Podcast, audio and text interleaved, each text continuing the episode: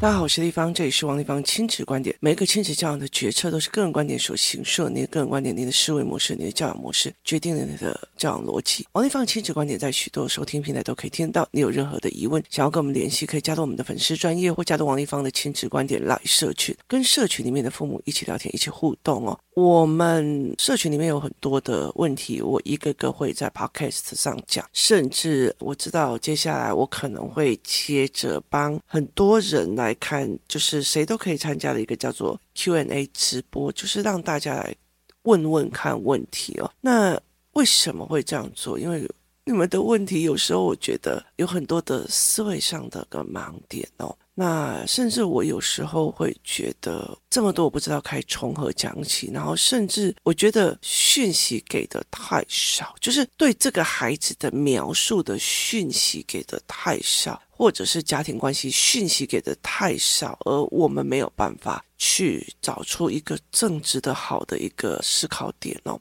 甚至我觉得讯息给了以后，我们并不觉得这个是一个完整的，所以必须要有比较多一点的讯息，这样我们才不会给的答案是让人家觉得说不对的。那我们今天来聊一个话题哦，就是教养太好。工作室里面有几个孩子哦，其实我最近在处理的一个问题在于是，工作室里面有几些孩子，那他们以前有一些人就被人家讲。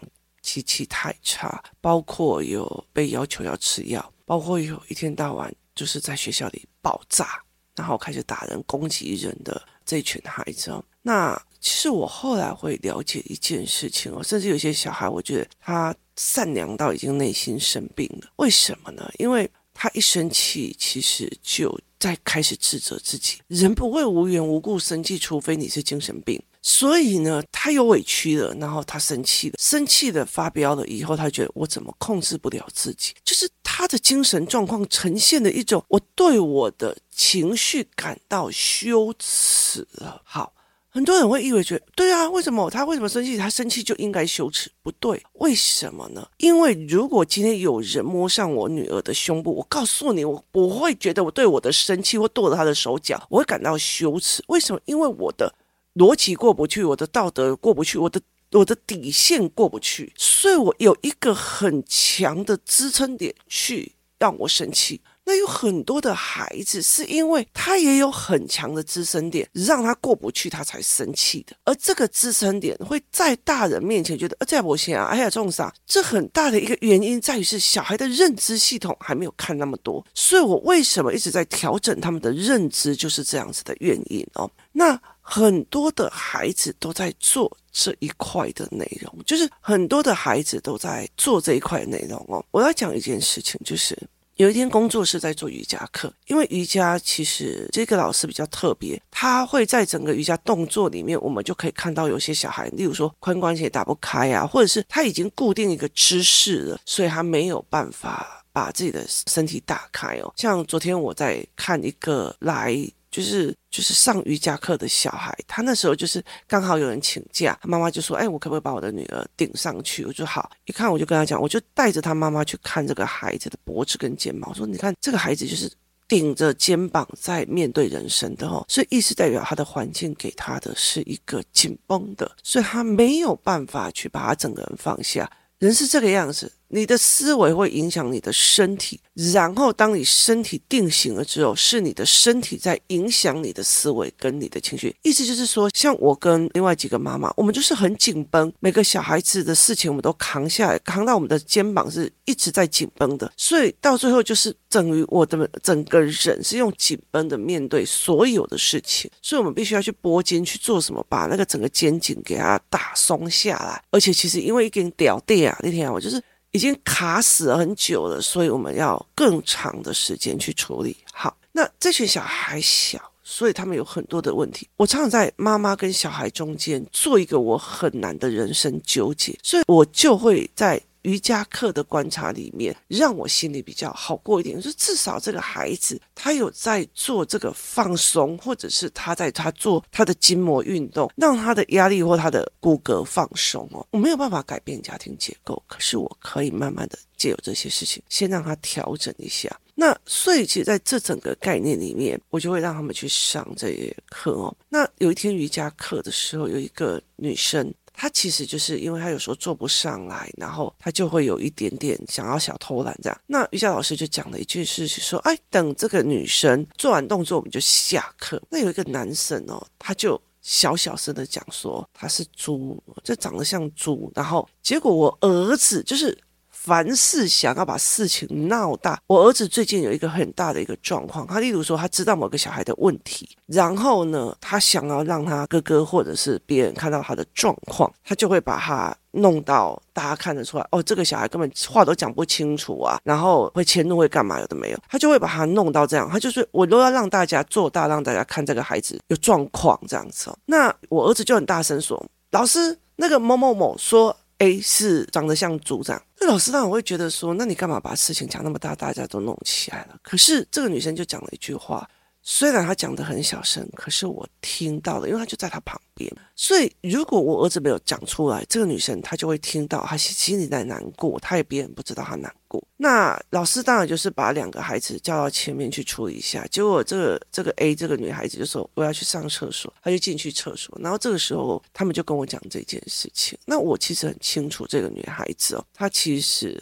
她有一些所谓的代谢问题，也就是她的下半身的腿什么都是瘦的这样子，可是她的上半身，他们家族里面的就是很习惯的攻坚，然后压力呀，他其实小时候在体制外不是过得很很。放松，所以他其实整个肩膀一直没有办法代谢掉。他妈妈也是一个压力很大的人，所以我就有时候按摩或干嘛，或者是我发现了一个很厉害的铂金，我就叫他去，希望他妈妈放松。那我们其实也在找一个。就是不管去足北整骨，或者是去拨筋或干嘛，我们其实也在找一个有没有办法让孩子的肩膀松下来或肌肉松下来的一个方式。可能他小时候已经这个样子了，那要不要让他们用下来？这样，像我女儿，她就是全身就是一种整个很放松的小孩这样子。那于是我就会让他们去做这些。其实这个小孩不知道，结果他进了厕所，这这女孩子进了厕所，因为她被人家讲长得像猪这样。进了厕所出来以后，那我买的菠萝面包请小孩吃，然后菠萝面包他们会就是把它破半，然后夹冰淇淋这样吃。我就跟他讲说：“哎，你要不要吃啊？”他一出来说：“立方也不要。”那以前他就会很开心说：“我要吃这样子哦。”那一个女孩子，一个一个国小六年级的女孩子，她被人家讲是猪，结果我就讲了一句话：“你还好吗？”这个孩子就爆哭。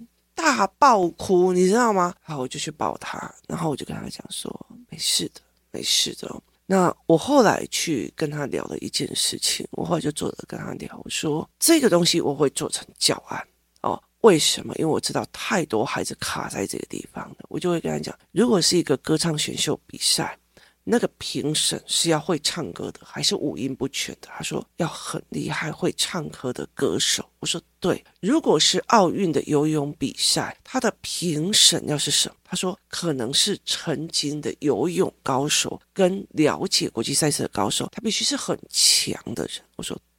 我说那凭什么这一群男生在批评女生的身体的时候，他们有很帅吗？刘德华的身体八块肌。细长的长腿，然后多金的钱包没有，可是他们可以用这样子的东西去羞辱女生的身体，所以我就说，那他的话是值得吗？你今天如果唱歌唱不好，一个唱歌唱得很好，而且他他很厉害的人，然后来告诉你，哦。小孩，我告诉你，你的发音要在这里不对哦。你发音，他也指责你错，他也指责你发音错。你要不要听他说？我要听他的，因为他专业。第二个，他是在为我好。我说对，可是这个人不是专业，他也不是把自己练到那种每一寸肌肉都修饰的很好。他凭什么他说的事情？你要伤到你自己，然后后来我就跟他讲一件事情，说你为什么不给他怼回去？他就看着我，因为这个孩子从小到大，包括讲一句脏话，妈妈就会开始哎，然后就开始弄。后来我就跟他讲说，我很期待他讲脏话，就他到最后他会讲花的法，然后什么有的没有的。我有跟他妈妈讲说，你知道现在小孩在学校里面面对的。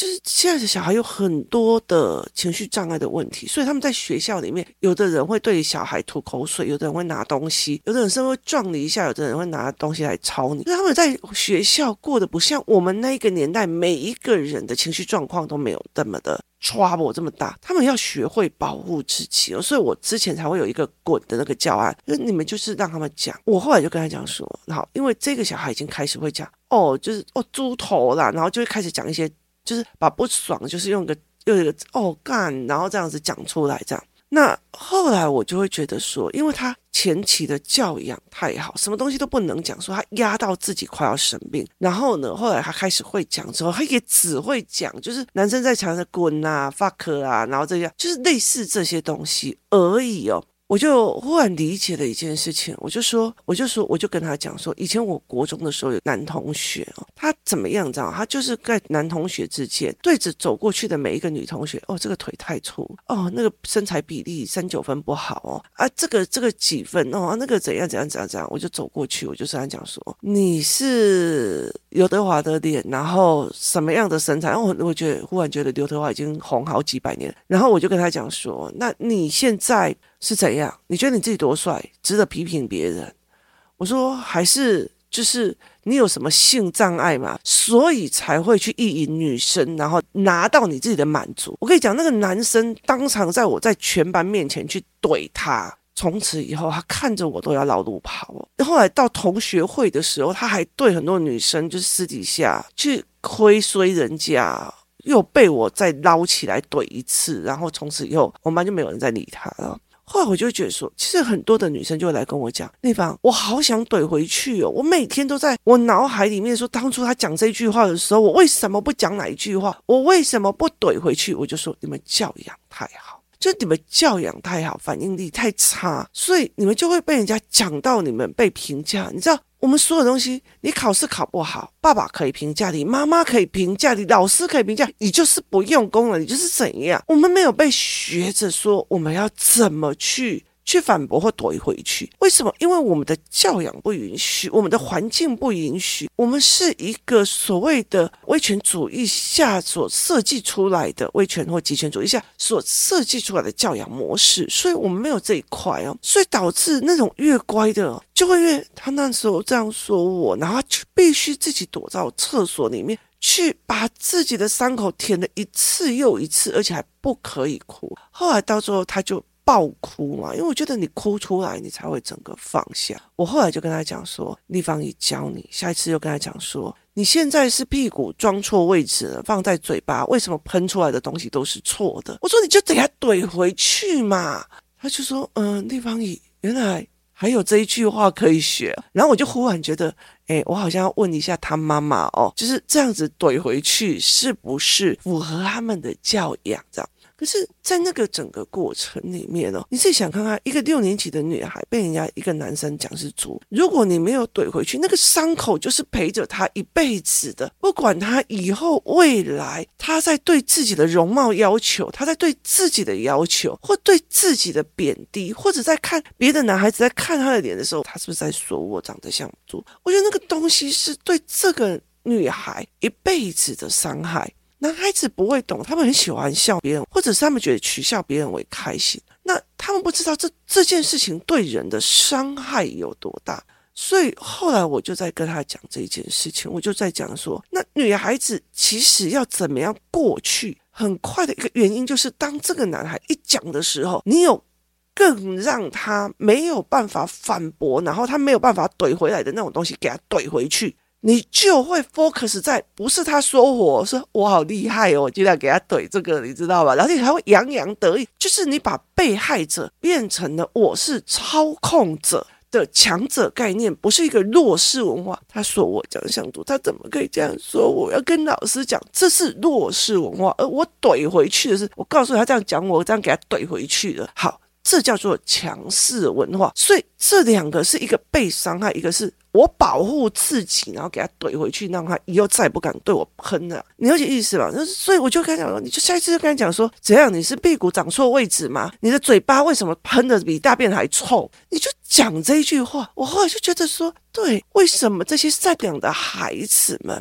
这些善良的孩子们，他也打不还口，骂不还手，然后叫人家滚，也就是说，哦，你怎么那么凶？就是。为什么后来是在检讨我们的保护措施哦？所以这些事情让我觉得非常的匪夷所思哦。所以我就后来在跟他讲说一件事情。我有一天在跟一个孩子在讲，他就说他的朋友会打他，然后会揍他。我说那你怎么反击？他说我要打回去。我说我说你知道吗？以前的那个所谓的桌子是那种木条，然后就钉的义字。我说我曾经在有一个男生到处打我们班同学的时候，弄我们班同学还要来对针对我的时候，我拿椅子下来就砸在桌子上，然后我就跟他讲：“你敢动我，你们试试看，你再给我玩。”然后接下来就再也没有对我弄了椅子，可是我没有伤害任何人，那个气势是惊人的。接下来说没有人敢动我，就是。我们连这一点让孩子不伤人的保护自己都不允许，我们却希望这个孩子温文儒雅，没有伤，很难的。我觉得这个是很难的，尤其在现在这种，你知道吗？在网络上随便喷人、随便酸人，或者是在学校里面随便你死 gay 哦，你什么样有的没有，你猪哦，你长得像，就是这些东西是完全没有，就是。你没有教孩子怎么去做。后来我就在跟这个妈妈讲，因为这个小孩崩溃大哭嘛，就跟这个妈妈讲。讲完了之后，他就去就去，就是见到他女儿的时候，就跟他聊。然后他女儿就跟他讲说：“丽芳姨说，如果我想学，我可以跟他学怎么怼人，就是把他硬怼回去这样子哦。”他说：“妈妈，我真的想学，我真的想学哦，因为我不想要再被这样子说。”然后他妈妈就说：“好，那你就跟丽芳姨学，就是他就会类似这样子哦。那我就会觉得有趣，就是我们怎么去面对很多事情的东西是没有的。那后来就是有一个小孩，然后我在跟他聊天的时候，我就跟他讲说：你也跟他一样。”太温柔，你不想要伤害人，可是你们也不会保护自己哦。然后你们把很多的东西太看在眼里哦。例如说，我就跟他讲说，以前我有个同学哦，男生如果不小心碰他一下，他就会冒着眼睛哦，然后做出那种那种漫画里面的动作，说啊。你打我，然后于是呢，他的手就会疯狂的让人挥在他身上。你打我，你打我，你打我，你打我，你打我，然后还二十下，然后他就拨一下头发，就说：“哦，好，那没事，走了。”就是那男生打他一下，然后他就学那个漫画，你打我，你打我，你打我，你打我，然后就疯狂打了二十下再走，这样。那整个东西变成一个很大的趣味，然后这件事情也走了，他也报仇了，然后那个男生也挡在那边，然后我们女生已经笑成一团了，就是。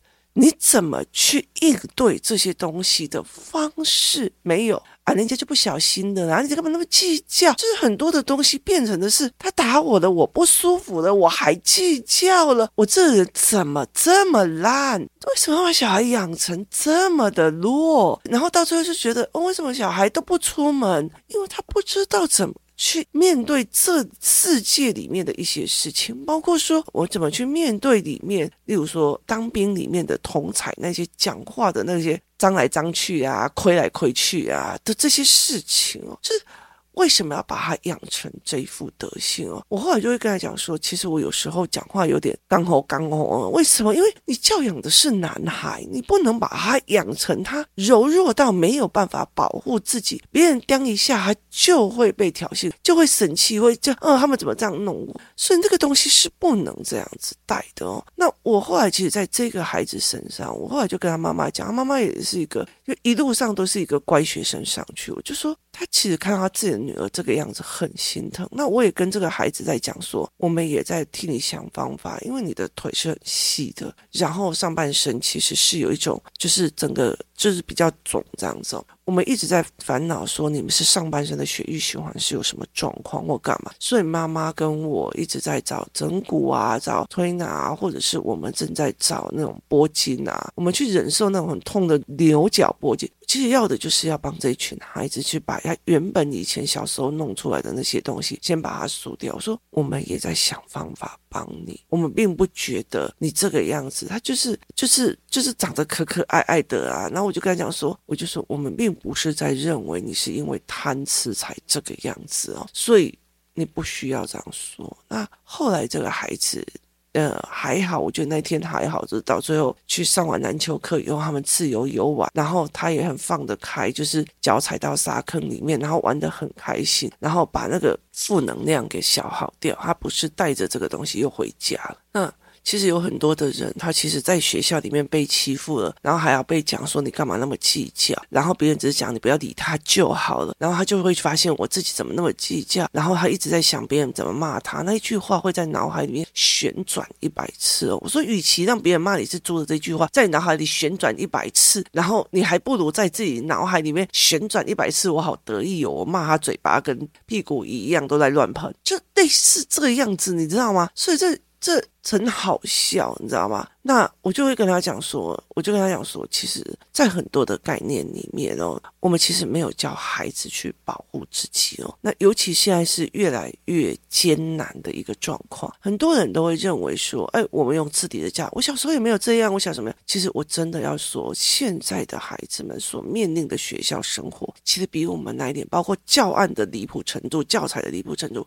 包括老师的对待的状况，或者是思维那种，包括他们对情绪的。要求，或者是有情绪的孩子的状况是越来越严重哦。那可是很多人根本就不是很清楚这一件事情哦。那我会比较在意的一件事情就是，希望让孩子他们有自己觉得对别人的对他们的伤害，有一种我有办法反击的一个思维，而这个反击，他真的只是保护自己哦，而不是拿这个东西去喷人。所以我觉得在这很大的概念里面是这样子的一个思维，那也不是说你怎么可以这样讲别人，而是你知道你伤害的别人吗？你用你的嘴巴伤害的人吗？所以我们在两个不同的人里面去做不同的这样的思维跟逻辑哦，很大一个东西我在想说，对，我们要求自己的孩子非常的。温文儒雅，然后有气质，然后可爱。可是问题是，他没有教他怎么反击这个世界的恶意，然后怎么不伤自己、